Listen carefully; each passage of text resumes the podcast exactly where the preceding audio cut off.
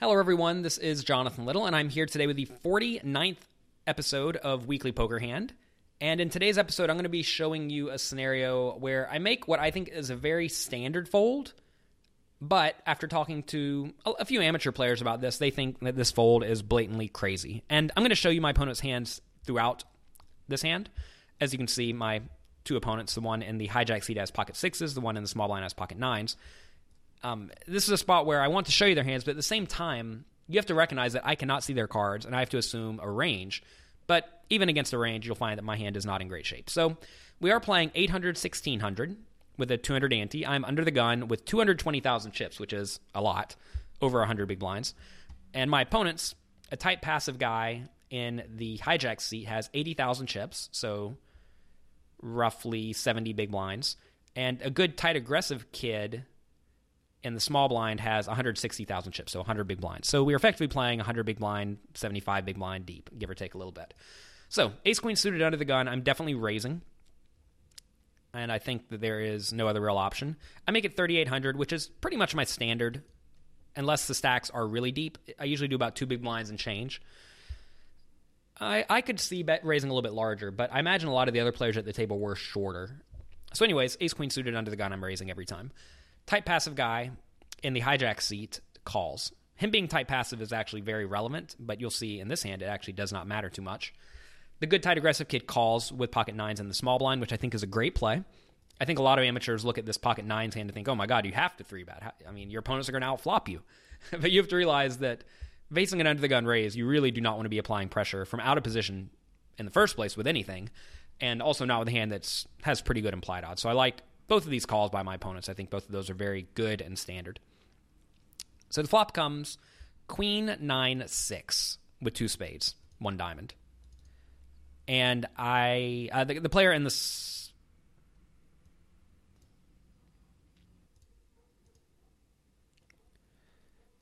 So the flop comes Queen nine six, and the player in the small blind elects to check. So when he checks, I think I definitely want to be value betting my ace queen.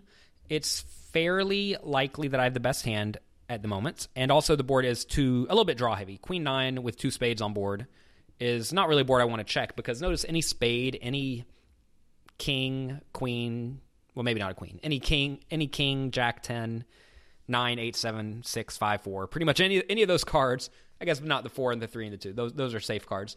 Any of those cards are not or could conceivably be bad for me. So I do want to bet in this scenario.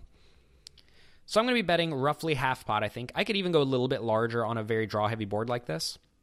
So I bet seven thousand, and then the tight passive player calls. So I'm not too concerned about this call at this point. I think the caller usually has a worse queen, a nine, or maybe some sort of a draw. And I do think tight passive players would call with their good draws.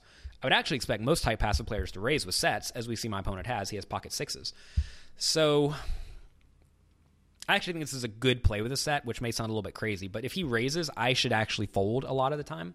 I may not get away from ace queen in this exact spot, but I think that I would be pretty unhappy if he raised. So then the good tight aggressive kid raises to 24,000 from the small blind, and he has middle set. So at this point, my hand is in the muck in about half of a second. I thought almost no time making this fold because it seems very standard to me. But again, from talking to a lot of amateur players, they th- think, oh my God, you had top pair, top kicker. What more do you want? But you have to realize that my opponent's re- check raising range in this spot is going to be primarily sets, two pair, and premium draws. So let's think about how I do against all of those hands, right? Against the sets, I'm crushed. So that's bad. Against two pair, I'm crushed, so that's bad. And against premium draws, I am slightly ahead. So in this situation, let's say he has a premium draw even 60% of the time, and then a premium made hand 40% of the time. If that's the case, 60% of the time I'm marginally happy, and the other 40% of the time I'm completely demolished. And you're going to find that in that scenario, the risk is definitely not worth the reward. Also, if you take a look at our stack sizes, remember my opponent started with 100 big blinds. You're going to find that in poker tournaments, most people are not trying to put in 100 big blinds without an extraordinarily strong hand. And when your opponent check raises in this flop, it's he's clearly setting this up to play a big pot. Also, there's a lot of value in stack preservation in this scenario because I do not want to do anything that risks losing a, a, very huge stack that has a ton of equity. I don't know what we started this tournament with, maybe 30,000 chips or so, but if I have 240,000 or 210,000 now after I'm losing this pot, that, that is a lot of equity. I'm definitely not trying to blow that on any individual hand. So this is a spot where I think even if I had something like pocket aces, I'm going to fold pretty easily. And I'm assuming I'm against that exact range I just told you. I don't think the good tight aggressive kid is bluffing very often at all. And if he is bluffing, it's with Jack 10 offsuit, which still has plenty of equity, even against pocket aces. And I think most of his range is going to be good semi bluffs like Jack 10 of spades or sets or two pair. So my cards hit the muck in about half of a second. As you can see, of course, the players then get the money in. Interesting, the, the tight passive player actually calls with his bottom set. I, I think I would probably go ahead and jam at that point because then you actually have a very good premium hand and you don't mind getting the money in versus this guy's range, which should be draws and two pair. You have to realize when you have pocket sixes, it's way more likely that your opponent has queen nine than pocket nines or pocket queens, given he just called small blind pre-flop. Although I don't think that would be a bad call either. And um, I, I think it's a spot where the tight passive guy does want to get it in. But the main takeaway from this hand is that I was sitting here with something like top pair, top kicker, and I made a very easy fold in a spot, mainly to preserve my chip stack to allow me to continue making good plays in the future. And if you told me both of these guys had good draws, obviously I would prefer to get in. But you have to realize that's going to be pretty much the best case scenario for my hand. And if that's the best case scenario, I don't want to get involved. And the worst case scenario is generally what I was looking at right here. Although it would be even worse if one guy had Jack ten of spades and the other guy had pocket nines. Um, I'm drawing pretty much dead.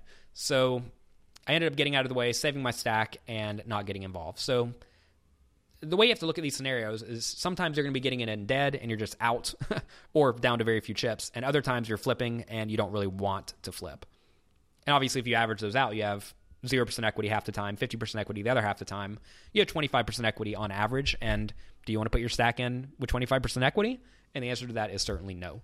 And this is a topic I do discuss in my best selling ebook. Uh, actually, it's a physical book now. You can get it at jonathanlittlepoker.com slash strategies. It is called Strategies for Beating Small Stakes Poker Tournaments. And since I released it, it has been the best seller on Amazon. So I am very happy about that. And thank you all very much for making that happen.